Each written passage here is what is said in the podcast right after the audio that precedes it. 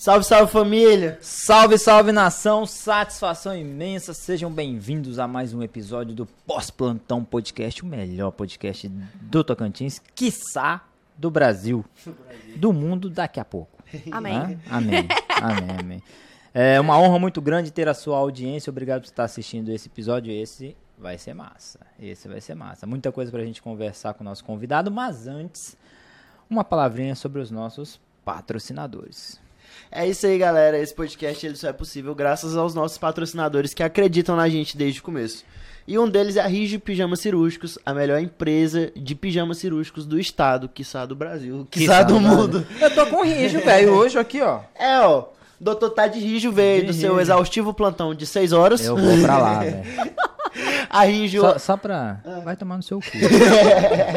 Rígio Pijamas Cirúrgicos, o melhor pijama do Brasil. A melhor empresa, o melhor material, a melhor qualidade de atendimento do mercado. É só acessar o link deles que tá lá no nosso Instagram e você vai entrar em contato direto com as meninas. Pra saber mais sobre os tecidos, os tipos de modelo, é só entrar em contato com elas e fazer o seu pedido. Você não vai se arrepender.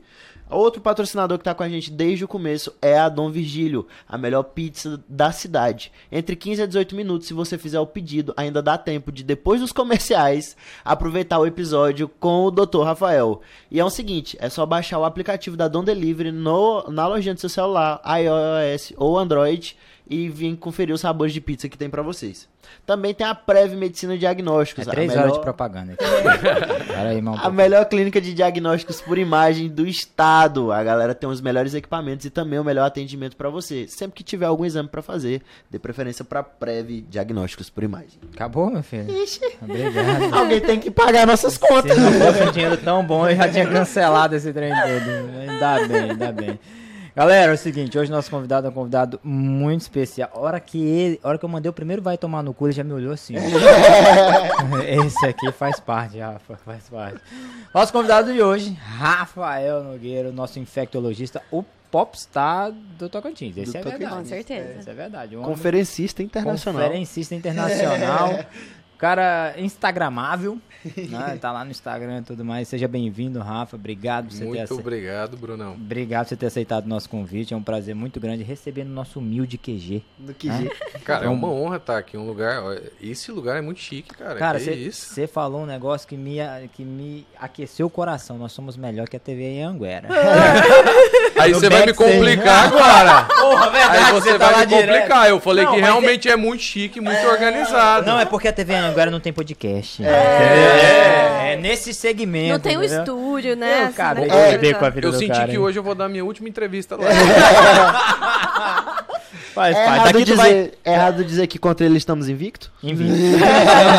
tu vai pra lá depois? Depois daqui. Show de cara. bola. A última Rafa, saideira. Saideira. O homem, o homem tá decolando. Tá decolando. Daqui a pouco aí é, é entrevista na Globo. Mas já foi na Globo também, não foi? É, na, já- na Nacional? Já, já, Já. já apareceu. Topíssimo, topíssimo. Só falta ir na Band. Não foi na Band, não?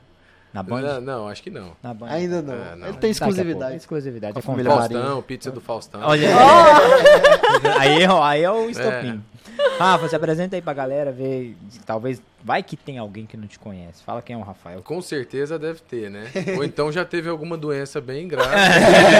Já. Opa! Bom, meu nome é Rafael Nogueira, eu sou médico infectologista e sou professor acadêmico dos meninos. Aliás, estou aqui só com alunos célebres aqui. Tô... Aluno E o bom. Nem que eu tenha reprovado, graças a Deus. Mas que teve vontade foi graças muito. a alguns. É. Alguns ainda tenho. Se eu tiver, Mas- se eu tiver a fim É. de falar um único nome, está na nossa mesa. Não vou falar. E não é mulher. E não é mulher. Obrigada. Não falei o nome, não precisa me processar. Porém. Mas sou médico infectologista, sou, sou é, docente no ITEPAC.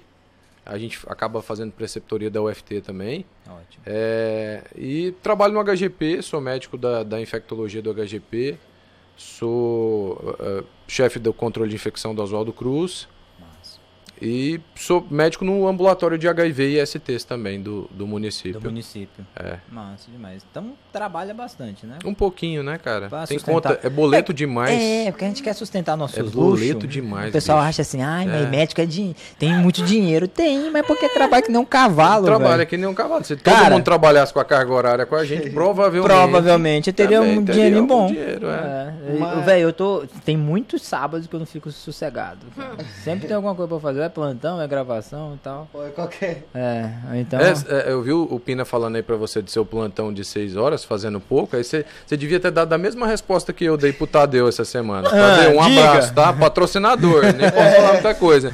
Ele tá lá na enfermaria da não, Infecto. pode falar que eu falo mal dele também. É, aí ele falou assim, doutor, amanhã eu tô lá seis horas, você vai estar, né? Eu falei, não, eu fiz residência pra isso. você vai estar, meus residentes vão estar, eu não vou estar. Você que tá passando em enfermaria da geral, me pega numa enfermaria dessa pra ver se eu não falo esse trem. Eu fiz, Eu fiz residência pra isso, cara. Ah, faz sentido. E esse negócio de plantão de 6 horas eu vou quebrar tua cara se você falar isso de novo. Porque quem faz 6 horas são vocês. Cara, é um Sai muro, morto. É o muro das lamentações. Eu faço o rodízio deles, um plantãozinho de 6 horas pra ele aqui, ó, pá. Aí manda lá no Instagram lá, cansado. Se de esgotamento. Esse é, É. o melhor. Se de esgotamento. Burnout. Burnout. É, é. A faculdade tem que prezar pela nossa saúde mental.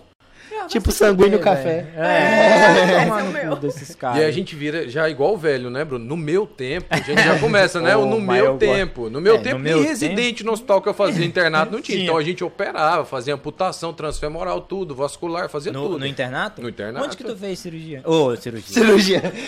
Tem cara de cirurgião. Faculdade. Araguaína. Araguaína. Gente, infecto não é uma sub da geral, tá bom? Só pra deixar Inclusive, claro. não é. Na verdade, foi lá que eu decidi não fazer cirurgia. Mesmo. Inclusive, eu, lembro, Inclusive. eu lembro da época que tu tava na residência ainda, velho, que eu falava assim, ô Rafa, dá uma aula pra nós de antibiótico, porque eu só sei CF metro, velho. O eu não sei mais bosta nenhuma. Inclusive, esse episódio é um oferecimento metronidazol. Metronidazol. Se não fosse o metronidazol. Mas então tu fez Araguaína. Fiz Araguaína. Fez Araguaína lá e lá não Fiz tinha. Araguaína porque meus pais moravam lá, então eu, eu queria fazer faculdade em casa. É engraçado que assim, o pessoal, é, não, eu quero ir para tal lugar, não, eu quero fazer faculdade em casa, eu quero fazer em Araguaína, eu conhecia a equipe, conhecia já alguns colegas que tinham formado lá, então eu falei, cara, eu não quero sair de, de Araguaína. Moço, em casa tem roupa lavada, comida E roupa feita. lavada, comida feita, é, Cama tudo, arrumada. cama arrumada, gasolina no carro. Não, mas realmente foi. E era uma faculdade que eu sempre gostei, que eu sempre admi- até hoje admiro. Um grande abraço pro pessoal do Itepac Araguaína. É. É, então, assim, foi muito bom, uma experiência muito boa. E aí, na época, a gente tinha o, o, o HDT, era nosso, HDT. né? O, na verdade, só tinha o Itepac praticamente. O Itepac foi a primeira. O Itepac Araguaína é a primeira faculdade do Tocantins, Do né? Tocantins. Então, assim, em Araguaína não tinha mais ninguém. É, eu acho que a UFT tinha acabado de abrir, é, mas só tinha o, o Itepac naquela região. Então, nós tínhamos todos os hospitais da região, nós éramos internos dele. E o HDT, a gente teve uma, uma vivência muito forte lá dentro, que é o Hospital de Doenças Tropicais, é, que hoje pertence ao UFT. É, então, a- a eu tive uma vivência muito próxima com as doenças infecciosas desde muito cedo na faculdade. Foi lá que cresceu o amor, então, pra Foi, infecta? cara, foi. Só que assim, é, eu não, não queria ser infecto, eu gostava muito. Uhum. né? Eu, Eu, não queria, queria. ser cirurgião. Não, queria Oh. ser gastro. Ah, Queria ser gastro. Eu nunca tive muita, muito, a- muita afinidade com cirurgia, apesar de que no internato também não me eximia. Fazia tudo que Uhum. podia fazer. Igual lá na vascular, com o Dr. Remy, o pessoal, a gente Remy é fazia. sensacional, Remy era meu véi. preceptor. Ele é sensacional. E a gente fazia amputação transfemoral com eles lá, Aham. assim. Tipo, você e ele. É, Aham. não tinha residente na época, né? Então o interno supria muito essa, essa lacuna lá dentro do hospital. Então foi lá que, ah, apesar que eu fiz a faculdade inteira, eu queria ser gastro. Uhum. E aí ao final da residência, e aí eu vim trabalhar no HGP. Né? Eu trabalhei dois anos como clínico no HGP, fazia enfermaria de clínica, pronto-socorro. E lá eu comecei a ver a equipe da Infecto. Uhum. E, e gostei muito da, da variedade também, porque ao mesmo tempo o HDT tem uma variedade muito grande de doenças tropicais, mas é, foge um pouquinho essa questão da antibiótico terapia, enfim, das outras vertentes que a Infecto fazia, do próprio é, da- do próprio HIV também, das doenças, das, das doenças oportunistas mais diferentes. E no, no, no- no HGP eu tive essa vivência. Então eu quis fazer infecto. Eu falei, Você apaixonou no HGP, Apaixonei né? no HGP. E qual que foi a virada de chave do tipo, não vou mais fazer gastro, vou fazer infecto? Foi aqui quando você Tipo, você terminou a faculdade ainda querendo gastro. Ainda querendo gasto. Eu costumo Ah. dizer que a visão do, do, do acadêmico para a visão para o médico muda muito, né?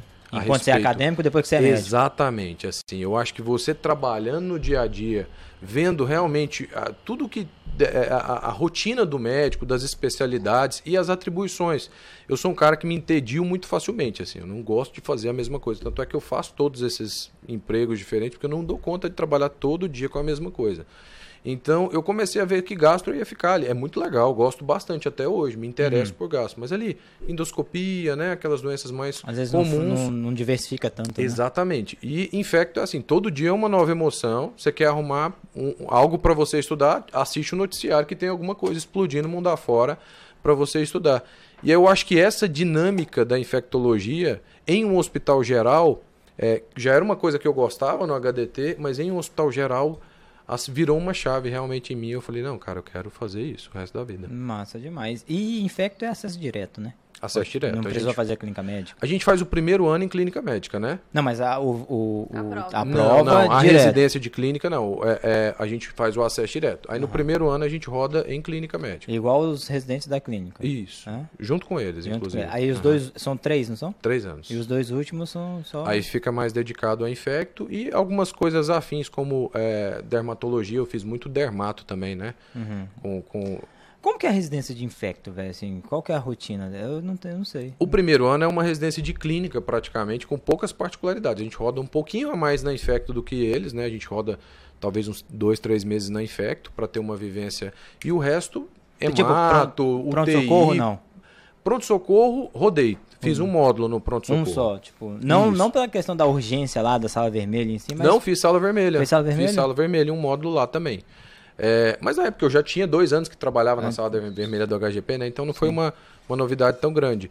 E a gente faz UTI, faz é, é, dermato, hemato, nefro, cardio. sim. Então é bem diversificado. E os dois, os dois anos seguintes a gente faz enfermaria de infecto, faz é, vigilância epidemiológica, a gente roda na vigilância epidemiológica, tem a parte laboratorial que a gente roda no- nos laboratórios, o laboratório central do estado, e os módulos que a gente não tem aqui, no caso a residência do HGP, né, que hoje eu, eu sou preceptor, a gente faz no Emílio Ribas. É Então eu mesmo? fiz, é, Você foi pra lá? fu- fiz, fiz Emílio Ribas. Cara, o que que tem lá, tipo... Cara, tudo, né? É, não, sim. Ribas tem não, tudo. mas o que que tem lá, assim, o que que aqui não tem pra você ter ido pra lá? Essa seria a pergunta. Ó, a medicina do viajante, que é uma coisa mais distante da, da infecção. Medicina no viajante. Então tá, eu viajo. É, não, é, é, leigo total, velho. Eu- De verdade, infecto eu só sei CF metro. Então, o que, que é medicina do viajante? Medicina do viajante, por exemplo, um paciente vai viajar para a África. Então, você saber essa parte epidemiológica, as profilaxias que ele pode usar, as vacinas que ele tem que usar. Caceta. E aí você vai, vai entrar nessa parte, nessas atribuições. Emílio Ribas, assim, tem muito HIV. É um hospital. Eu vi, por exemplo, algumas patologias que eu vi lá, a gente não vê com tanta frequência aqui. Febre amarela. Na época estava um surto de febre amarela. E aqui, como é todo mundo, quase todo mundo vacinado, a gente não tem casos de febre amarela usualmente. É, então, é muito forte nessa parte de HIV, mas ao mesmo tempo a gente tinha contrapartidas. Por exemplo, eu sempre fiz muito antibiótico aqui, desde o R1. Respondi parecer de antibiótico, antibiótico, antibiótico, antibiótico. Né? A residência do Emílio Ribas, como é um hospital de oito andares só de infectologia, eles não discutem muito isso. Tanto é que quando eles vão fazer módulo antibiótico, eles fazem no Hospital das Clínicas, no hospital, eh, nos outros hospitais lá de, de, de, de São Paulo. E medicina tropical também. Os, os residentes do Emílio Ribas geralmente vão para Santarém ou para Belém fazer, porque lá não é tão comum, né? Sim. Essas doenças tropicais. E a gente aqui tem muito. É, então tem essas diferenças. Eu fiz é, UTI só de infectologia também no Emílio, que foi uma experiência Não, muito legal. Tem UTI só pra infecto? Tem. É UTI mesmo? só de infecto. Então nós estamos muito atrasados aqui, não tá não? Cara- Ou porque não tem demanda aqui pra isso? Não, eu acho que a gente faz muita coisa aqui. É. sabe? Muita coisa. Tanto é que, assim, até hoje, para ser bem sincero, assim, é, eu ainda aprendo muito com os colegas de lá. É, é, ainda tenho link com, com, com, com São Paulo. É, hoje eu tenho mais link com a USP, que eu desenvolvo um trabalho com o pessoal do, do laboratório de lípides, é, do que com o Emílio. Mas ainda é uma fonte que a gente bebe, o Brasil inteiro bebe dos trabalhos que o Emílio Ribas faz. Né? O Emílio é um hospital histórico, tem toda uma questão. Né? Foi um hospital que, que peitou o HIV no início da, da epidemia. Então, eu acho que é, é quase uma, uma meca para o infectologista. A gente tem, deve muito ao, ao Emílio Ribas na infectologia do Brasil. Mas eu acho que a gente aqui faz muita coisa, a atribuição é muito grande. Lá em São Paulo, como é, é, é muito é, subespecializado. Então não existe, por exemplo, infectologistas como nós aqui, que, que, eu trabalho com hepatite, trabalho com HIV, trabalho com controle de infecção hospitalar, enfermaria e consultório. Não existe isso lá em São Paulo. Então, geralmente, vai fazer hepatite. Ele fica fazendo hepatite ambulatório, consultório só de hepatites. Tu não ia dar conta de fazer isso, não, então, né? Igual você falou. Acho exemplo. que não, cara. Tipo, acho que não. Eu também é a mesma coisa, cara. Porque eu escolhi a Infecto justamente para isso, para ter essa diversidade e atuar em, em várias questões. Então, hoje, por exemplo, na minha clínica, eu atendo é, e aí tem uma biópsia de pele, uma suspeita de leishmaniose, alguma doença de pele, eu vou e faço a biópsia. Tem um líquor para coletar, eu coleto. Então assim, tu faz a biópsia? Faço. Tu mexe com sangue? Mexe, acredita, Olha, cara. Rapaz. Você acredita? Eu, a, a Infecto, eu não sei, pode ser uma visão muito leiga minha, né? Mas a Infecto, quando eu penso em Infecto, eu penso assim, naquelas doenças que carregam estigma, né? Do HIV, por exemplo, da... E, e aquela coisa assim, totalmente contaminosa, né? Contagiante. Uhum. Como foi, professor, por exemplo, assim, para lidar? Eu já tô imaginando eu rodando na Infecto, né? Banho de cloroxidina para sair do hospital. Como que foi para lidar com isso, assim? Teve um certo temor? Mas quem é que tem esse problema, assim? Deve ser uma pessoa muito afetada para ter esse problema quem? de examinar os pacientes na, na infecto. Quem é que tem? Eu, não, eu acho que não é uma pessoa, assim, muito Cara, confiável, né? Eu tava rodando... Para de pegar a porra do microfone, velho. Cara, eu tava rodando na infecto, eu mandei mensagem pra ele. Falei, doutor, ele oi, eu falei, acho que eu não vou não. ele falou por quê? Eu falei, não, eu vou pegar esse trem aí. aí ele, bicho, deixa eu te explicar um negócio aqui. O local que você corre menos risco é na infecto. Eu porque acredito. já tá todo mundo diagnosticado e você tá usando seu EPI. Agora, lá na porta do pronto-socorro, que ninguém sabe o que que aparece, lá que você corre isso. Por que, que você não tem medo lá e aqui você tem? Eu falei, não, tudo bem, eu vou atender o paciente. Sem temor. Vai lá na cirurgia, furou o dedo, olhou assim, ah, mas não pegou sangue. Né? Não pegou sangue, não. Mas rolou Esse isso, vermelhinho é o quê? Deve ter sido uma purpurina é. que eu peguei no ontem. Foi bobagem. Vai que o cara tem uma carga Não, nunca rolou, porque, é, como eu falei pro Thales, eu acho que é, a infecto, o fato de você ser infecto, você tem uma profundidade do perigo que aquilo representa. Então, nós, pelo menos é para ser, que o infecto seja a pessoa melhor paramentada do hospital, porque ele sabe o que está acontecendo. Né? Geralmente a gente faz controle de infecção para começar a chegar. Por que, que esse cara não está isolado? É bactéria multiresistente, precaução de contato. Esse aqui é suspeita de herpes zoster. Então vamos lá. É, separa aerossóis, contato. Então, assim, é, eu sou muito seguro disso, assim, muito tranquilo em relação a isso. Porque eu, desde o começo eu percebi que na infectologia isso acontecia bastante no HDT é, eles eram os mais bem preparados. Agora, enquanto você vai na clínica médica ou no pronto-socorro, tem uma pessoa lá com meningite e eles tratando como uma crise de enxaqueca. Vai na cirurgia pra tu ver. Com a máscara aqui embaixo. Aqui. É meningite, ah, já peguei. Foda-se. É, bem... ah, isso aí não dá nada, não. Cadê? É, aí, então a gente acaba. Né, é para ser, pelo menos, é o que se espera que o infecto seja o profissional mais apto a discernir os isolamentos e os EPIs. Eu falei pro Thales, cara, você tá num lugar onde você vai estar tá mais bem protegido, porque tá todo mundo devidamente isolado. Se você cumprir o isolamento e usar os EPIs adequados, não tem risco. Agora eu entendi que você quer cirurgia. Agora clareou tudo. É. Clareou tudo. Incrível, né? É, tem, assim, medo de abrir as pessoas não tem, mas assim. Pegar. Medo da anestesia. Catapora, Deus me livre, né? Vai que eu pego esse trem. É. Vai que eu pego esse trem. Mexer, mexe com esse trem. Cara, é engraçado que quando você tá na infecto, você voou um pozinho no rosto, você espirrou, você fala, puta que pariu. Velho, eu tinha isso. Eu tinha isso, eu tava operando, tava operando, tava aqui com óculos e tal, operando, do nada, falei, cai, cai, pingou sangue aqui. pingou sangue aqui, vamos fazer carga viral, vamos fazer não sei o quê. Vai, tinha muita, muito, eu acredito que o começo deve noiado. ser Tanto é que noiado. na cirurgia eu troco de luva três vezes. Troca, troca. troca. Eu troco de luva três vezes. Do nada eu olho assim e falo, tem sangue aqui fora, mas vai que tem lá dentro. Vai que então. tem lá dentro. Aí eu tiro e coloco. É e, bom que... e eu costumo eu, eu já sou um pouco contrário. Por exemplo, Não é quando é eu estava na residência, teve uma época que eu estava fazendo um acesso, lá no Emílio Ribas, inclusive, estava fazendo um acesso central e fui esvaziar a agulha. E, e a seringa estourou e foi sangue. E o meu óculos tinha caído, era um acesso difícil.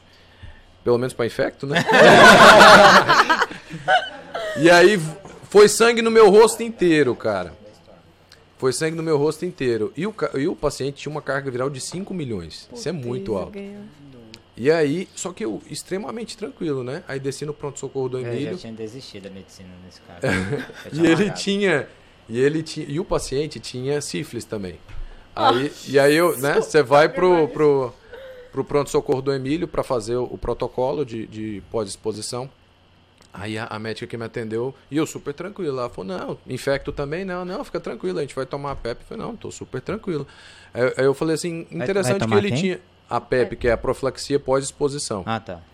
Mas e aí não tá sabendo legal, né? é, mas também, essa é quantidade de sigla, né? É. E aí ela falou assim para mim: "Nossa, eu tô vendo aqui que o paciente tem sífilis, né? Mas nunca teve nenhum caso de sífilis documentado de transmissão por acidente. Assim, eu falei, pois é, eu sei. Ela falou assim, Bom, se acontecer com você, como eu vi que o seu é negativo, você pode publicar. Eu falei, eu estou extremamente interessado em publicar isso. Você não caso. tem ideia como eu estou interessado em pegar sífilis com o paciente. Eu pensei que eu era doente, mas tem gente mais doente. A gente da infecto, nós somos um pouco mais é, perturbados. Vocês escolheram infecto. Né? É, já começa, já, já começa né? Ai, já é um perfil. É. E aí, mas eu, eu super tranquilo, tomei a PEP tranquilo, era para eu fazer o, o reteste, né? Uhum. Eu fui fazer um ano e meio depois. e o meu pai e minha mãe louco, né? Porque eu contei para ele, meu filho, pelo amor de Deus, se você pegou HIV, eu falei, pai, de verdade, meu pai é diabético. Eu falei, pai, eu prefiro ter, se for para me escolher entre os dois, é melhor ter HIV e tratar pelo SUS, tem mais tecnologia do que diabetes. Cara, e boa, boa, bom, bom tema. Como que é a questão do, do HIV hoje? Ainda tem aquela resistência resistência que se tinha antigamente? Ou o que, que tem de tratamento? Vai ter cura esse trem aí do HIV? Vai, com certeza. Assim, o HIV ele ainda é uma doença muito importante, né? tem um impacto epidemiológico ainda muito significativo no Brasil. É, nós temos um, um eu, eu até é, falo muito sobre isso, que a gente tem uma revolução comportamental muito grande. Né? E eu faço ambulatório, além dos meus pacientes no consultório de HIV, eu faço um ambulatório de HIV e EST. Então, o nosso N é grande, a gente consegue ver isso com o passar dos anos, essa revolução comportamental, essa questão dos aplicativos. Isso gerou uma revolução sexual e, infelizmente, essa geração ela não tem pouco ou nenhuma afinidade com preservativo. Então, o número de, de, de casos notificados ele é um número constante e crescente. Né? O Brasil, inclusive, enquanto o mundo inteiro teve uma queda nisso, o Brasil alavancou isso muito forte na América Latina. Uhum. Então, é, mas hoje, o tratamento, né, é, é, em contrapartida do que era antigamente, que você tinha alguns esquemas antirretrovirais com 80 comprimidos.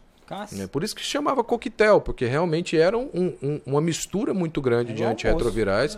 Era. É Tem uma colega nossa que ela acidentou há muitos anos atrás e ela falando, acho que se eu não me engano, na década de 90, e ela teve que tomar a PEP. Quando eu tomei a PEP, já era a, a PEP de hoje, que é, tenofovir, lamivudina e dolutegravir, dois comprimidos uma vez ao dia. Não, tinha um que era quatro, não era? Era, o é, anterior. Eu fiz esse. E aí, quando eu tomei, já era esse. Ela, aí ela me contando, quando ela tomou, na época da residência dela, ela parou. No vigésimo dia ela parou porque ela não aguentava mais, de tanta diarreia, de tantos efeitos colaterais. Na minha época de, de, de, de internato, também era assim, né? Já eram muitos, muitos esquemas, muitos comprimidos. A gente esperava o paciente chegar em imunodepressão franca pela quantidade de, de, efeitos colaterais que tinha. Então, você não entrava com. Quando o paciente diagnosticava HIV, você não entrava de cara com o tratamento. Por quê? O tratamento era mais sofrido do que a própria doença até chegar em AIDS. Então você praticamente esperava o paciente chegar em AIDS para começar o tratamento. Hoje não, todo mundo toma. Quem realmente adere e diagnostica é, é, precocemente tem uma qualidade de vida e uma expectativa de vida muito semelhante à da população em geral. O que, que faz de diferente alguém que, que tem, que está tratando, que segue a vida normal, mas quais são as precauções? assim? Que Bruno, que... hoje, hoje, atualmente, praticamente nada, a não ser as consultas. Por exemplo, o, o paciente que atinge carga viral indetectável, que a gente fala, que é um, um, um número muito baixo, que a gente considera abaixo de 50 cópias uhum. por ml e que tem o CD4, que são as células que, que o HIV mais ataca, acima de 350, a gente fala que esse paciente tem controle virológico e imune. Esse paciente, hoje a gente tem uma dimensão que ele sequer transmite através do sexo. Então, Você jura? Juro.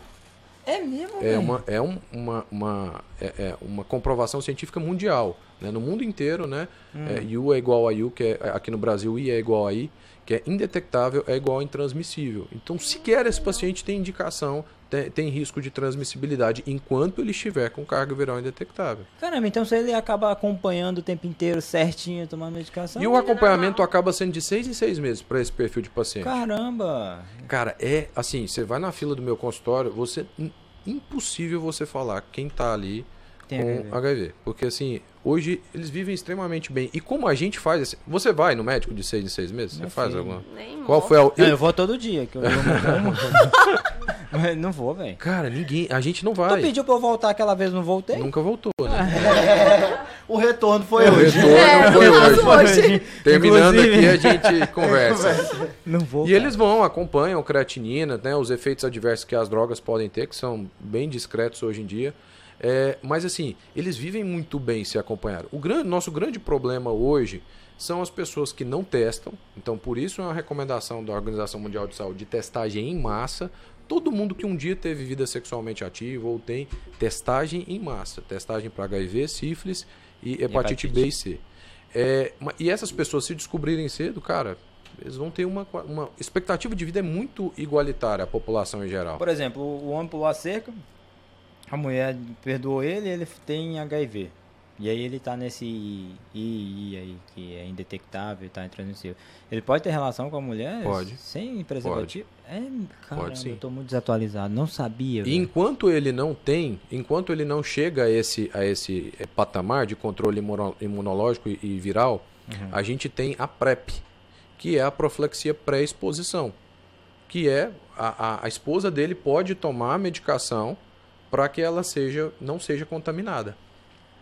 Véi, Eventualmente, se a camisinha Onde que estourar eu ou se eles não, não, não tiverem relação sem camisinha, ela também não vai pegar. Onde que eu parei, velho? Eu Não sabia desse negócio. Agora me diz, tratamento de diabetes versus tratamento de Oh, HIV É muito evolução. pior. Oxi! Agora eu Eu entendi falo o porquê que tu pô, falou. os meus residentes de, eh, R1 ficam tudo loucos lá. Doutor, como é que você fala isso? Cara, é muito... Tratando diabetes versus HIV no SUS, a- os avanços são muito maiores. Ainda se faz, cara, NPH, pelo amor de Deus, para diabetes. Não, é por causa muito do estigma que tem, né? Antigamente você via que, a paci- que o paciente tinha HIV porque era aquele caquético do consumido e tal. Hoje em dia que você falou, não tem mais isso e, e essa informação, cara, eu não sabia. Que massa, não sabia que tipo, Ainda assim, eu, eu acho que o- existe. o- Eu, eu não gosto hoje, eu acho que o tempo me fez ver que a, a polarização são coisas é, preocupantes. Né? O que acontece muito, muitas vezes, com, com os jovens é que eles têm essa informação e eles passam a desproteger. Né? Não, não precisa. Até esses dias, uma pessoa que trabalha comigo lá no, no nosso ambulatório de HIV e ST disse que o filho dela falou para ela: Não, se eu pegar, eu trato igual seus pacientes. Não vou usar é, camisinha. fica inconsequente. né? Cara, fica inconsequente. Isso é um grande problema. E a- eles estão cada vez mais jovens é, detectando HIV, é, contraindo HIV. Existem grandes problemas nisso, porque assim, é, tudo bem que o HIV evoluiu bastante, mas pode ser que essa pessoa não faça o diagnóstico em tempo e já chegue em AIDS. Inclusive tem uma cepa circulando no, no, no mundo que está chegando da infecção até a AIDS em aproximadamente 4 a 6 meses. o Nossa, que isso é um muito absurdo. O que demorava antigamente de 8 a 12 anos. Uhum. Então, assim, é, existem riscos. E além disso, as outras ISTs, né, cara? Tem, tem gente que, que, que- Várias outras ISTs. Eu tenho pacientes do consultório que têm ISTs intratáveis já no Brasil. Né? Tipo, Mono- não tem o que fazer. Uretrite, micoplasma genitálium, não tem. É, alguns a gente importa medicação, da, tem, já, já chegamos a importar da Bélgica medicação para o paciente tratar. E existem uretrites intratáveis, o paciente fica com. Então, é, tem que, que se prevenir a melhor forma. com Caramba, é muito, muito vasto o território da, da Infecto, então, cara. É, não. certeza. Não é só corrigir ceftraxone e metronidazole. Eu tô aqui já jurava que era. O Wellington, o Wellington, do, o Wellington intensivista, um abraço, Wellington, viu? Ele brinca comigo e fala, cara, você fez seis, três anos de residência só pra calcular o dólar de polimixina. É verdade. aí toda vez que eu vou na UTI lá dele, que eu acerto um diagnóstico lá, aí eu mando mensagem pra ele. É, pelo jeito, não é só pelo cálculo da polimixina, não. Três anos pra fazer uma residência pra pegar um parecer da Ortop. Febre. Escrito lá, febre. Febre. Nossos sócios. Aí você chega lá, Vitalícios, é, ortopedia. responde. Sim, Sim. tá com febre. Está. Ai, Dá muito trabalho de ortopedia? Cara, dá. Ao mesmo tempo que dá, você sabe que eu gosto do ortopedista. Porque o ortopedista, Eu, ele. ele tam- eu também gosto, ele me faz sentir que eu sou inteligente. Mas o ortopedista, ele, às vezes a gente. Eu tenho uma Alô, especialidade Luiz que eu já até falei pros meninos que eu tive muito problema. Eu pedi demissão de um lugar de tanto problema que eu tive, que é a obstetrícia. Eita. muito problema com a obstetrícia, porque assim, no lugar que eu trabalhei na ocasião, é, eles prescreviam alguma coisa, eu ia fazer as adequações e não. Isso aqui não. Você mandava a referência, não, não vou fazer. E É, o então. ortopedista não, você, você dá, na verdade ele, ele nem Ele queria nem fazer. É, Ele ele nem entra entra. Ele fala, prescreve aí, talvez eu erro, eu erro aí a dose, já deixa prescrito. Então eu gosto do ortopedista, não, não tem nada contra Doutor, não. você sugeriu, mas você sugere com a dose. Quanto tempo? Só escreve aí, acabou. Soleta pra mim, doutor. Não consegui entender. O que que dá mais trabalho? O ortopedista, o GO ou o médico que manda a ponta do catéter pra cultura? Putz. Não pode mais. É uma pergunta Caralho, difícil. hoje, hoje eu vou me sentir um burro. Não pode mais mandar a ponta do catéter? Não, porque a parte. Assim, não tem. Qual que é o grande problema? Eu sempre mandei a porra Como que não pode? Cara, sabe qual que é o risco? Você tá tratando uma bactéria que se tu chegar lá e falar colonizou. assim, não precisa mandar. Eu vou mandar. Vou mandar. Sou GO aqui, eu vou mandar. Não se quebram tradições assim, né? É, aonde que tá na O meu literatura? pai mandava a ponta de catéter, meu avô mandava. Onde É, que tá na esse é o literatura? nosso grande problema. Tá aqui. Tem viés essa porra aí. É mesmo? Não usa mais? Sabe qual que é o problema? Na maioria do, da, é, até sete dias, a maioria esmagadora dos catéteres estão colonizados. Sim. É, o que, que é a colonização? É a bactéria residir ali sem fazer dano tecidual nas estruturas adjacentes. Então, se você coleta a ponta do catéter, o grande risco é essa bactéria vir uma bactéria que colonizou o catéter e que não tem é, é, implicação no, no quadro clínico do paciente. Então, você vai tratar um exame. Ah, O tá grande problema é esse. Assim como, por exemplo, os suabes, né? Que é suave só serve para vigilância. Quem não sabe o que é suave é aquele cotonetezinho, né? Sim. Que passa. O que que acontece? Toda cultura, eu falo isso muito lá na Infecto, os meninos passam. A gente tem que interpretar de três formas. Pode ser colonização, quando o germe está ali, mas sem fazer dano tecidual, lesão tecidual. Pode ser é, contaminação, que é quando aquela amostra foi contaminada na hora da coleta, pegou bactéria do meio ali, no laboratório, ou o médico que coletou, enfim.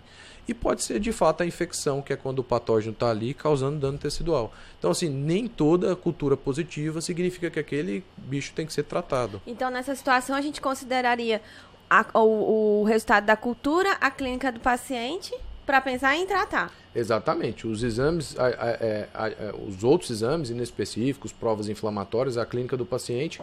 E, na verdade, você tem que considerar se isso realmente é, tem risco. Aí é, entra as culturas que têm grande chance de contaminação e colonização, que são suave, ponta de catéter, é, dispositivos, porque isso vai te enganar. Você vai achar que está tratando uma bactéria e realmente aquela bactéria ali não está fazendo dano Eu ao não paciente. sei bosta nenhuma de infecto, velho. Por isso que pede um parecer. Pede um parecer. Foi bom. Não, Mas é- Vou ter que pedir mesmo. É engraçado isso Velho, de eu sempre engano. mandei ponta de catéter. sempre. Eu pego Hemocultura com ponta de catéter. Com ponta de O dia que eu perdi a ponta de catéter, eu queria morrer. eu não precisava morrer, então, velho. Sério. É muito engraçado quando a gente Sério chega no mesmo. lugar e pra, pra responder um parecer de infecção, aí o médico fala assim, não, Rafael, mas calma, eu mandei a ponta de catéter, fiz um suave, daqui a pouco a gente tá sabendo. E você, Obrigado. beleza, obrigado, cara. Salvou a nação.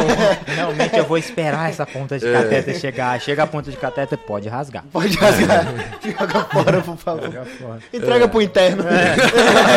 O interno vai dá pra ele tratar. se divertir, né? É, dá pra ele se Vai divertir aí. tratar agora. A gente vai trabalhar, vocês ficam aí olhando a ponta do catéter. Vigia aí a ponta do catéter, por favor. Vigia aí, não tira o olho da ponta. Fica lá os internos. Cara, aí- Mas eu acho que é fascinante essa, essa, né, é, essa variedade de especialidades é fascinante por isso, justamente por isso, porque você tem e você ter um suporte, cara, eu, eu sou apaixonado pelo Hospital Geral de Palmas, né? Eu sou, Eu também. sou um fã assim, eu morro de medo porque o meu é contrato, na nossa época já Aham. não teve mais concurso, morro de medo de cancelarem meu contrato. A gente ganha mal, trabalha pra caramba. Mas eu gosto dessa variedade da discussão, com multiespecialidade, isso enriquece muito, né? É o que a gente estava comentando há um tempo atrás aqui, já não é mais por dinheiro, né? Tipo, você trabalha lá, óbvio que você quer ser bem remunerado, a gente briga para isso. Mas muitas vezes o que te paga mal é o que te mais paga. Porque, cara, tem aprendizado, tem aluno, tem propósito e tal. Eu acho legal isso daí, velho. Exatamente. Às vezes te remunera mal, mas te paga muito bem. Com as coisas que Exatamente. acabam aparecendo lá. É engraçado que você tava comentando aí de, dos enganos, né? Acaba tratando por engano e tal, ponta de catéter. E a gente acabou de passar por um episódio aí de pandemia que todo mundo tava tratando vírus com antibiótico, né? E isso acaba que tira um pouco da arma do infectologista, vai desenvolvendo bactéria multiresistente e vai aparecendo igual você mostrou esses dias na rede social, foi fazer o teste de sensibilidade, né? E tava tudo resistente a tudo. Não tinha mais o que fazer. Como que tá ficando agora o infectologista? Tipo, tá ficando sem arsenal? Não tem. Tá chegando em casa que não tem mais o que fazer? Nós vivemos a era pós-antibiótico, né? Então nós tivemos a era pré-antibiótico, antes da penicilina, a, hora, a era dos antibióticos, com um boom de desenvolvimento de várias drogas, e hoje nós vivemos a, hora, a era pós-antibiótico. O que, que significa isso? Nós temos o desenvolvimento de poucas drogas, a verdade é essa. Para nós que moramos no hemisfério sul, que somos um país em desenvolvimento, a gente tem muito problema com bactéria gram-negativa, que não é a realidade dos Estados Unidos e Eu- Europa, que coordenam, que, que, né, que são a vanguarda das pesquisas microbiológicas. Então a gente já não é muito contemplado por esse quesito, que eles não têm tanto problema com bactéria gram-negativa como nós. E O grande negativo é o quê? CF ou, ou metro?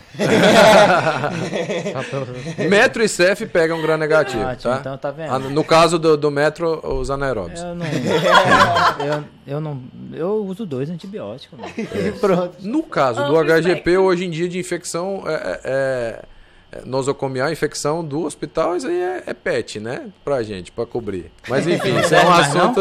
Serve Ah, velho, aí fodeu. Então, nós temos um problema muito grande com isso. E aí a, a pandemia acelerou muito isso. Eu não sei né, explicar o que, que aconteceu, mas você viu uma. uma, uma um- as pessoas desesperadas, uma, uma parte do- do- dos médicos desesperados e tomando atitudes eh, não embasadas por ciência. Né? Então, assim, uma prescrição massiva de, de, de antibióticos, que eu acho que expôs muito a fragilidade da microbiologia, da farmacologia e da infectologia na formação dos profissionais. Sabe? Eu acho que expôs, isso desnudou muito como as pessoas são despreparadas para lutar contra uma coisa que não é uma guerra do infectologista. Todas as especialidades vão lutar nessa era pós-antibiótico com bactéria multidroga resistente. Isso já tem acontecido. Então, assim, isso colocou o infecto, ao mesmo tempo que né, projetou a especialidade de uma forma incrível, que eu acho que deu voz a uma coisa que a gente já vinha falando, né? Se você, eu tenho os slides fotografados aqui do Congresso de, de, de Infectologia Nacional de 2015, onde a, OMS já apontava o coronavírus como um germe de preocupação mundial. Então, não- mesmo? não foi uma. Eu tenho aqui no meu celular, eu, eu Hum. tava lá e fotografei. Então já era uma preocupação, não é uma coisa que nos pegou totalmente surpresa, porque a gente sabia e tem uma lista grande da Organização Mundial de- Saúde de vírus e bactérias que têm esse potencial de causar um grande estrago na humanidade. Então, é, isso projetou bastante a especialidade, é, mas ainda a gente tem muita coisa. É muito difícil o trabalho do infectologista, sabe? De conscientizar as pessoas que prescrição de antibiótico não é para doença viral, que mesmo para doença bacteriana ele tem que ser racionalizado, tem que ser é, é, pensado. E às vezes é difícil. Uma vez eu fui fazer um plano de racionalização de antimicrobiano e um diretor de um hospital falou assim: Cara, mas nós não queremos racionar antibiótico, porque a gente ganha com isso. Eu falei, cara, é racionalizar. Racionar é fechar. Racionalizar é pensar. Pensar antes de prescrever. Avaliar. É isso que o infectologista faz. Não necessariamente ele corta antibióticos.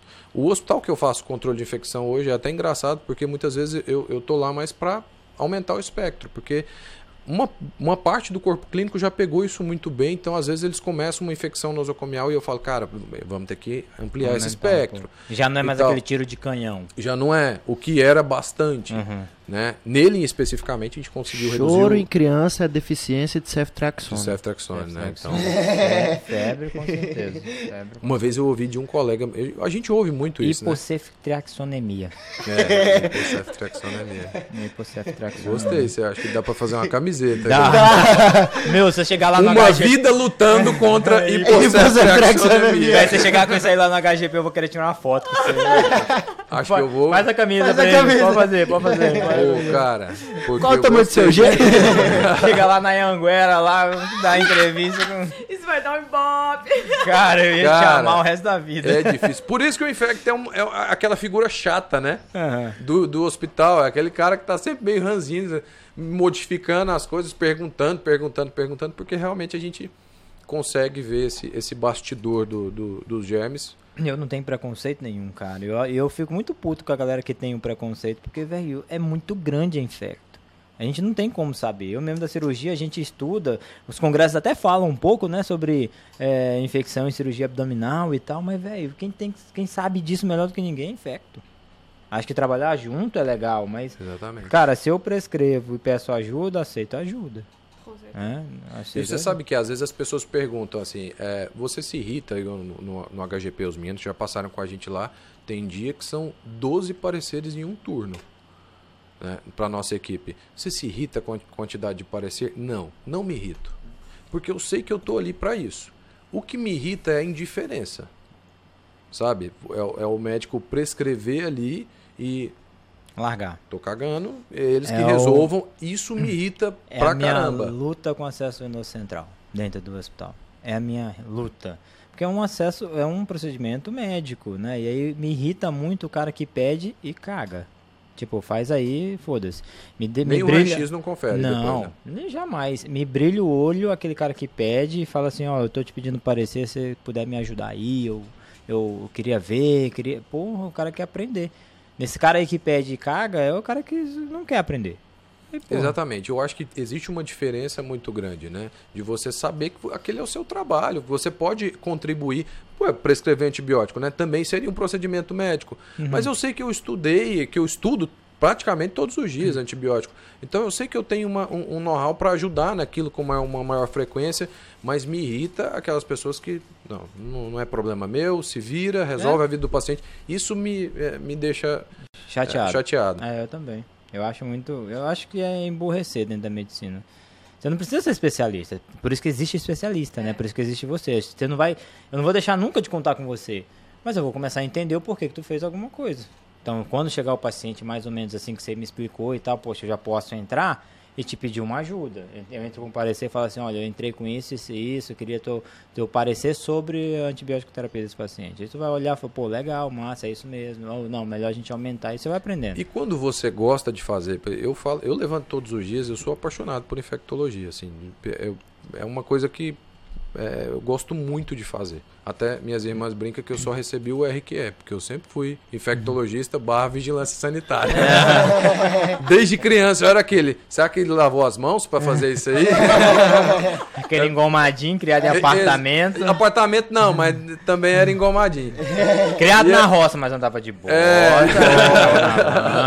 Bota limpo. Limpinho.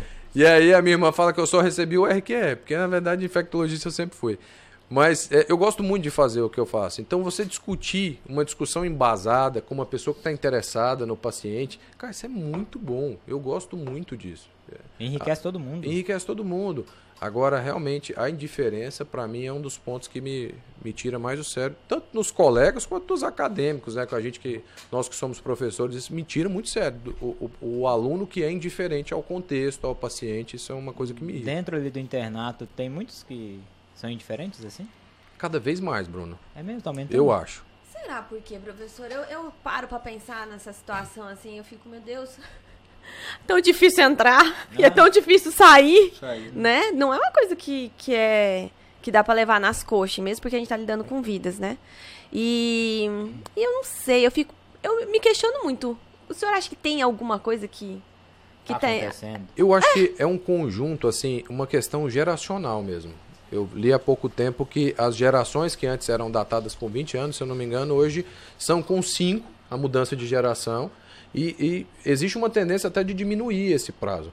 Então, a geração de hoje é muito diferente. Eu não sou um cara tão, tão velho, mas assim, é, é muito diferente da nossa, né, Bruno? É muito. Eu acho perceptível. Que, é muito perceptível. E essa questão da, da especialização. Né? Hoje, é, uma, uma parcela muito grande do, do, dos alunos se interessam muito pela estética, pela questão. Né? E eu não vejo problema nenhum nisso. Pelo contrário, os nutrólogos são muito parceiros meus com o, o no HIV, uhum. nas síndromes consumptivas, na, na Covid prolongada. A gente tem uma parceria muito grande com isso. Porém, é, eles acabam não, não tendo interesse nas outras áreas. Tipo, e se a... você é nutrólogo, é, não quero saber. que, que eu vou saber de antibiótico? É. Entendeu? E eu acho que isso é muito perigoso. No meu internato, por exemplo, eu sempre soube que eu não seria cirurgião. Não é uma coisa que me, nunca me atraiu. Mas assim, fez a amputação fazia, Fazia, fazia parte pra caramba.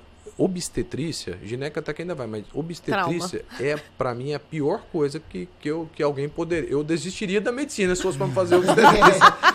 Nem o parto dos meus filhos eu não gosto muito de acompanhar. Alô, Fábio, essa vai para você, meu querido. Cara, não, mas é, não tem interesse. Eu fazia. Tava lá, fazia os partos, fazia a cesárea. Quando tinha um preceptor que falava, cara, você leva jeito. Eu falava, não, não. leva não. Cara, não levo, não Se levo você mesmo. acabou de me broxar, não venho amanhã. não venho amanhã. Mas eu acho que isso é necessário, sabe? Você ter essa oportunidade que você nunca mais vai ter. É. E hoje você isso. não vê isso. Você realmente você não vê. É muito raro que você veja um aluno que se interesse pelas áreas de uma forma geral, que se empenhe de forma constante, corrigindo. Não é que você não vê, você vê, mas com uma frequência menor. menor. Então eu acho que tem muito a ver com essa questão de, de da geração, do, da, do, da informação mais rápida, sabe? Da, da do, do, aluno já querer se especializar na graduação, que eu acho que é um erro muito grande que, que pode acontecer.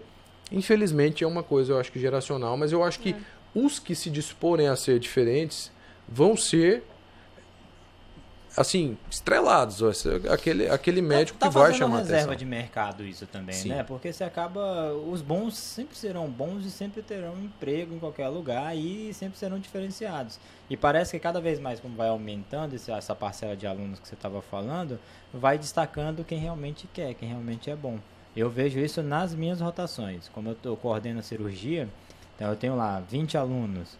Cara, 3, 4, estourando 5, vamos dizer, você já olha, parece que você dá aula só para eles. E o restante, tipo, tá, tá aí acompanhando. Porque você já vê que o cara tá se diferenciando. Então, ele já sai da graduação, já sai tão bem preparado, já sai é tão bem visto que as coisas funcionam para ele, né? Então, acho que precisa ter isso. Até porque eu acho que a carreira médica ela começa muito cedo, né? Uhum. Hum. Porque uh, como médico é um, um, conglomerado de saúde, está todo mundo muito próximo, a carreira médica ela não começa quando a pessoa forma. Isso é um engano muito grande. Por isso que eu chamo vocês, falo para vocês, não falem dentro do consultório que vocês são acadêmicos de medicina, vocês são médicos em formação. Porque tu não vai pegar um diploma lá e agora eu sou médico. Agora você é graduado em medicina. Mas você já é médico desde o primeiro período, com a sua postura, com o seu interesse, com a, com a vontade de aprender. Aí sim você é médico. Então você está só lapidando, uma, uma, pedra que está lapidando. E lá na frente vai estar lapidado com o CRM. Né? É interessante, ontem aconteceu. Foi muito engraçado. Eu estava na enfermaria e aí uma. tocou o telefone e a, e a enfermeira falou: Tem um médico aí? E estávamos em três, quatro, quatro internos. E a nossa preceptora, ela tava, só que ela tava num cantinho, então não dava pra ver. E nesse momento tava sem residente. Os quatro internos olhou pra trás pra ver se eu chamo o médico. Aí a médica, eu tô aqui. Aí ela, gente, vocês têm que ver que vocês também já são quase médicos, é. podem não resolver. Então é fato mesmo, a gente já tem que assumir a postura, né? A, a, a postura, a responsabilidade dentro daquilo que nos permite, né, é, como, uhum. como internos. Mas realmente começa. Não, não, não é a hora que você pega o seu carimbo ou que uhum. recebe o, cre, o crefito, não. O, eu falo. CRM. CRM, eu falo pra galera, tipo, ah, chegou uma ficha lá, não espera o médico mandar você ir, porra. É. Vai lá você, ué. Você pode. Até porque o, o bom médico, eu, eu, vejo assim, talvez em, entre todas as, as, as profissões, a gente tem tendência a valorizar também. Sim. Mas assim, o, o, médico é muito difícil ser um bom profissional. Porque ele é um conglomerado de atribuições. O bom médico não é só a pessoa que é boa de conteúdo. O bom médico ele tem que ter uma comunicação eficiente com os diferentes tipos de pacientes que É. ele vai ter, porque não basta ele saber só comunicar com o professor PhD, com o pós-graduado. O dia que chegar um paciente que não sabe ler e escrever, ele tem que ter essa habilidade de comunicação também. Ele tem que ter habilidade de comunicação com a família, com os acompanhantes. Ele tem que ter uma postura diante da equipe, porque a, a posição de chefia já é um pouco implícito ao médico na maioria das equipes, nem todas. É, então, assim, ele tem que saber conteúdo? Tem também, mas se ele só souber conteúdo, isso não vai fazer dele um bom profissional. Então, assim, é, é difícil, é desafiador. E você precisa de atentar para todas essas questões. Não basta só atentar a estudar. Isso é indispensável. Conteúdo é indispensável, porque também as outras atribuições não vão sustentar um médico sem conteúdo, sem estudo, sem embasamento científico. Mas você também tem que prestar atenção em tudo que ocorre ao redor, redor. né? O relacionamento com a equipe, a postura, a pontualidade, a forma de se, se direcionar ao paciente. Então, é, é, é complexo a questão. Mas vale a pena atentar para isso. Você acha que o número de vagas de medicina aumentando é ruim? Por isso? Cara, ou, eu- então, ou então, por exemplo, o- o- parece que os alunos estão entrando na, na graduação cada vez mais cedo. Tipo, 17 anos já tem Também gente. Você acha acho. que tem maturidade emocional até pra desenvolver a medicina? Um negócio tão importante. Então, difícil, 17, né? É difícil, Eu cara. acho que é 22. difícil porque é, a medicina, por mais que a sua carreira seja bem sucedido, é, sucedida, vai ser sempre difícil, eu acho. Porque lidar com as pessoas é difícil e no momento mais difícil da vida delas. Então é sempre desafiador. Você é, talvez ter uma maturidade maior para assumir essa responsabilidade e aprender e lidar com os desafios. E tem coisas que só a idade vai trazer, né, Bruno? Assim, A Uhum. gente sabe que tem Sim. coisas que, que, que, você, que você aprende ouvindo as pessoas, estudando, mas tem coisas que o tempo amadurece em você. Então, realmente, essa questão de entrar mais cedo eu acho que pode prejudicar é, o acadêmico. A questão da, né, da abertura massiva de vagas é uma coisa que me preocupa muito. E a minha maior preocupação não está em ter muitas vagas para medicina, é em diminuir a qualidade. Uhum. Né? Porque antes você teria, você faria preceptoria para três acadêmicos, agora você faz para 12, 15 É o Então- que está acontecendo. que é o que está acontecendo. Isso realmente é muito perigoso para perder a qualidade. E para você é, é, jogar acadêmicos pensando, por exemplo, em passar numa prova de residência. Desde quando passar numa prova de residência define um bom é, médico? E aí você acaba terceirizando para residência a educação médica, né, Exatamente. cara? Não faz muito sentido. Não faz muito sentido. Tipo, eu coloco um monte de aluno aqui dentro da minha faculdade, tento dar o que eu consigo, mas ele vai ter que fazer residência para ele ser um bom médico. É. E aí? Não faz sentido Não faz nenhum. sentido nenhum. Não. E mesmo porque tá cada vez mais difícil também de passar, né? Não, então, tem, não tem mais vagas, tá aumentando vaga de graduação, não aumenta de Exatamente. residência na mesma proporção. então aí aqueles que não passam ficam ali à mercê Mal de- formados. Isso, à mercê do... Tratando a gente que vai chegar no pronto-socorro. Ai, meu Deus. É engraçado esse lance geracional que vocês estavam falando de tempo e maturidade, porque a, no- a nossa geração é muito tiktorizada, né? É. Muito instagramável, que é a profissão que você brilha dentro e fora do hospital, nas redes sociais. E acaba que eu acho que, tirando o senhor que é um pouco gênio, playboy, bilionário, filantropo, tipo Tony Stark, a Infecto é meio que do submundo, né? O porãozão do HGP tá lá a cirurgia plástica, a galera da vascular, e lá no porão tá os ogros, os orcs, os infectos e a torácica. né? Mas, tipo assim, vocês viviam num. num acho que é igual você falou. A, o pessoal da Infecto vinha tentando ganhar voz durante boa parte do tempo, levantando bandeiras que eram extremamente importantes. E do nada isso veio de uma vez para a especialidade, agora quando a gente viveu esse último momento de pandemia. Como que foi lidar com isso, praticamente, mesmo que sendo alertado, da noite pro dia? Como foi trabalhar nessa linha de frente? Como foi ser o infecto e segurar e, ao invés de usar uma arma que era a seu favor, por exemplo, um antibiótico, ter que lutar contra isso, informar o pessoal, tratar o doente, lidar com o esgotamento emocional? Como que foi esses últimos dois anos dessa galera que saiu do fundo do porão pro estrelato e teve que lidar com isso tudo de uma vez? Cara, foi muito difícil, né, assim, porque os bastidores são a parte mais onde o, o bicho pega, né? Então, assim, eu sempre trabalhei muito, desde que eu terminei a residência até antes. Então, já, já trabalhava bastante, mas da noite pro dia tudo mudou é, nas áreas de atribuições. Por exemplo, comecei a fazer muito parecer. Uma coisa que eu sempre fiz foi parecer intra-hospitalar e tal. Mas comecei a, a fazer muito parecer e uma rotina que mudou muito. É, lidar com isso foi muito difícil. Por quê? É, nós temos hoje na Infecto é, as coisas muito, tudo muito bem estudado. Tudo não, mas é uma grande parte dos assuntos muito bem estudados, linhas de pesquisa muito bem fomentadas.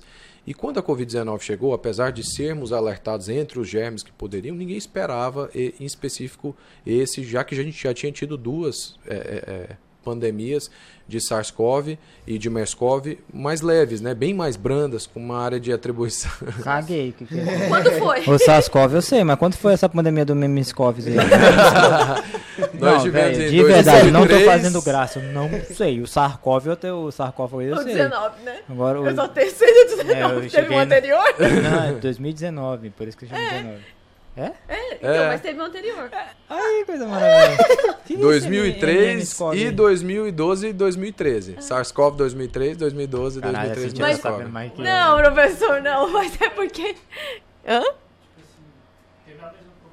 Não, de forma alguma. Mortalidade de dezenas de pessoas só, mas assim, de forma alguma. 3 mil casos, assim. Então a gente, é, nós, é, foi uma, uma é, foi difícil, muito difícil. Eu me lembro assim, uma cena que, que me marca em toda a pandemia foi que nós tivemos os primeiros casos né, na China, avançou para a Europa e a gente já acompanhando aquilo, né, de forma já em alerta. E eu me lembro que de, é, nós começou os lockdowns no Brasil e aí chegou em São Paulo começou os lockdowns no Brasil e a gente alguns trabalhos como a faculdade, por exemplo, a gente ficou um tempo sem trabalhar mesmo é, em home office, talvez umas três semanas. E esse foi um período muito difícil para mim, assim, porque eu estava com meu filho muito pequeno, tinha um ano, os pais idosos, e eu sabia que eu ia ter que entrar nesse negócio. E eu lembro que a gente, eu e a minha esposa, nós ficamos em casa um pouco bem mais tempo, dispensamos as funcionárias. E era um pouco, o clima era um pouco tenso, assim, sabe? De saber o que, que vem por aí. E na época, as equipes de saúde morreram muito na China, né? A China teve uma mortalidade muito eh, intensa de equipes de saúde no começo, pela carga de trabalho deles, enfim. Alguns falam que também uma certa abafando Aham. as informações. Eh, A equipe que descobriu a Covid-19 morreu inteira. É, eu lembro que O médico tinha 33 O anos. médico tinha 33 anos. Então, assim, morreram todos eles. Então, aquilo é, era muito difícil pra gente, porque eu tava diante de um inimigo que tava chegando e eu sequer sabia se eu ia sair vivo dessa, né? E aí tinha os meu, o meu filho muito pequeno, os meus pais idosos, e eu me lembro assim que a minha esposa chegou e falou assim, já tava assim, já tinha começado já a descer Mato Grosso, Goiás, e os casos confirmados, e a minha esposa virou pra mim um dia e falou assim: "E aí, o que, que você vai fazer?" Eu falei, mas eu não tenho escolha. Né? Eu sou infectologista em uma pandemia. Eu, eu acredito muito em propósito, né? Então eu acredito que existia um propósito para eu ser infectologista nesse tempo. Claro que existem as escolhas, o livre-arbítrio, mas eu acreditava muito nisso. Eu falei, cara, é isso. enfim, é isso. Esse é o propósito. Então, eh, eu me preparei muito, estudei para cá. Acho que eu nunca estudei tanto quanto na pandemia. E eu- foi muito desafiador. Mas eu nunca, nunca me neguei. A primeira paciente que foi internada foi uma paciente que eu atendi. E assim, eu me lembro o pânico da equipe, cara, porque ninguém sabia O que fazer? quase Era nada. escuro, né? Era sabe? muito Era escuro. muito obscuro. E a gente entende como foram feitas as- algumas indicações, por exemplo, a a China não recomendava VNI pelo risco de aerosolização, VNI é a ventilação mecânica não invasiva. E, e a gente, e depois a gente percebeu que a VNI salvou muitas pessoas. Então, assim, Tipo, erro, tentativa e, e erro. né? cara, foi Vamos- muito, muito, muito Eu difícil. fico imaginando, como, é, foi difícil pra gente, mas como deve ter sido difícil pro cara que descobriu Covid? Eu fico imaginando, como- o cara é um baita de um cientista, assim, também, né? Deve ter sido, eu não faço ideia de como é que se descobre uma doença. Aí entra, na verdade, o papel da vigilância epidemiológica, que o Brasil, inclusive, tem um- uma vigilância epidemiológica muito fortalecida, que é justamente casos diferentes, né? Fazendo uma, uma, uma conexão entre eles, você no- notifica a vigilância epidemiológica para que ela comece a fazer esse link. Ah, saquei. E aí, o Brasil tem uma vigilância epidemiológica fantástica, eles são grandes parceiros da infectologia Uhum. e a gente também tem uma conexão boa com eles, e esse é o diferencial.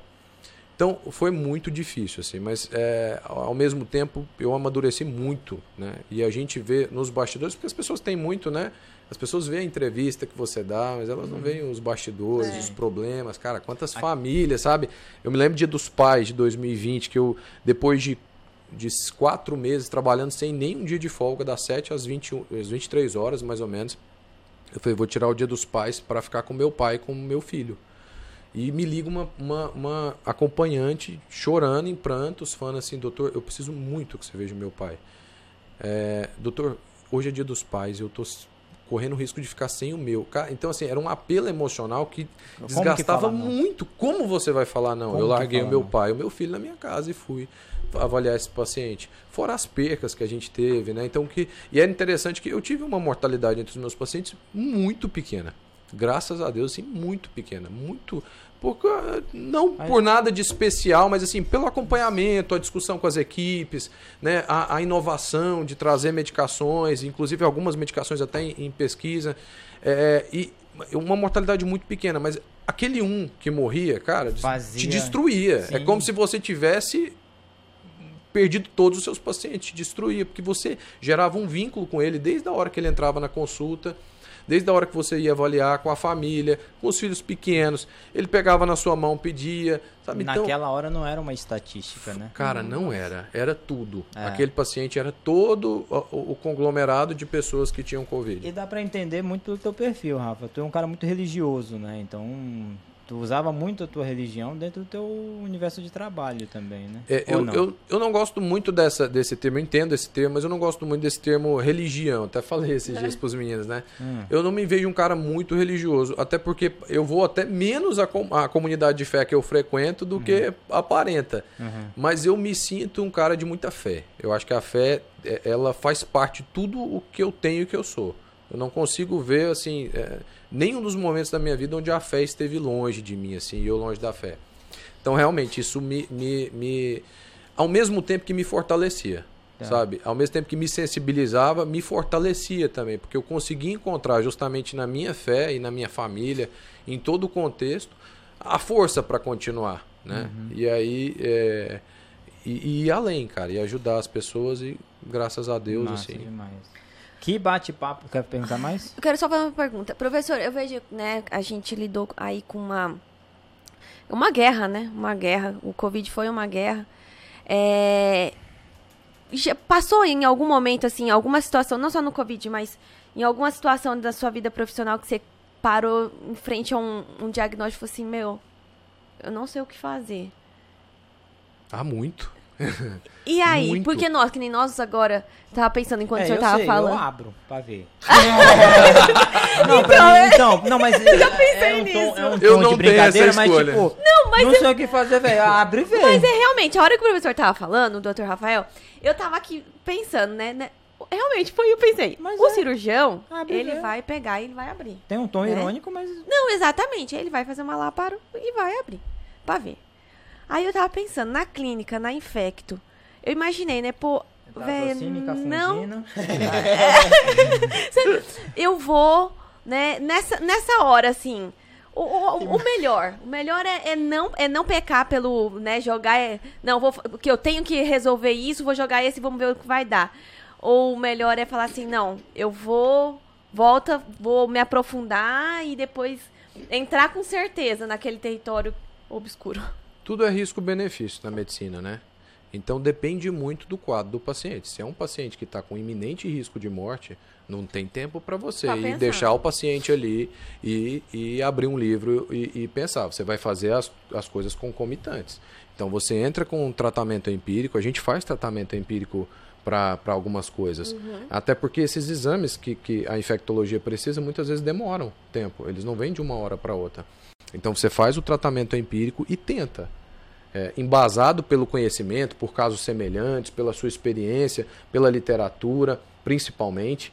É, então, assim, tudo é, depende o risco-benefício. Tem paciente que vai no, no- no consultório, no ambulatório, com lesões de pele simples, que não estão oferecendo. E realmente aquilo foge muito ao padrão que você costuma ver e estudar, e você realmente não sabe, não, vamos estudar melhor isso e tal. É diferente de um paciente em uma UTI séptico, Tá, de uma razão é, é, indeterminada, é totalmente diferente o contexto. Mas a respeito de não saber o que fazer, eu acho que isso é completamente é, é, comum e aceitável na medicina. e eu acho que o perfil de profissional, eu gosto muito da Jussara.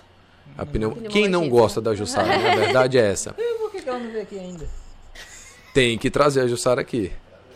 Você tá com.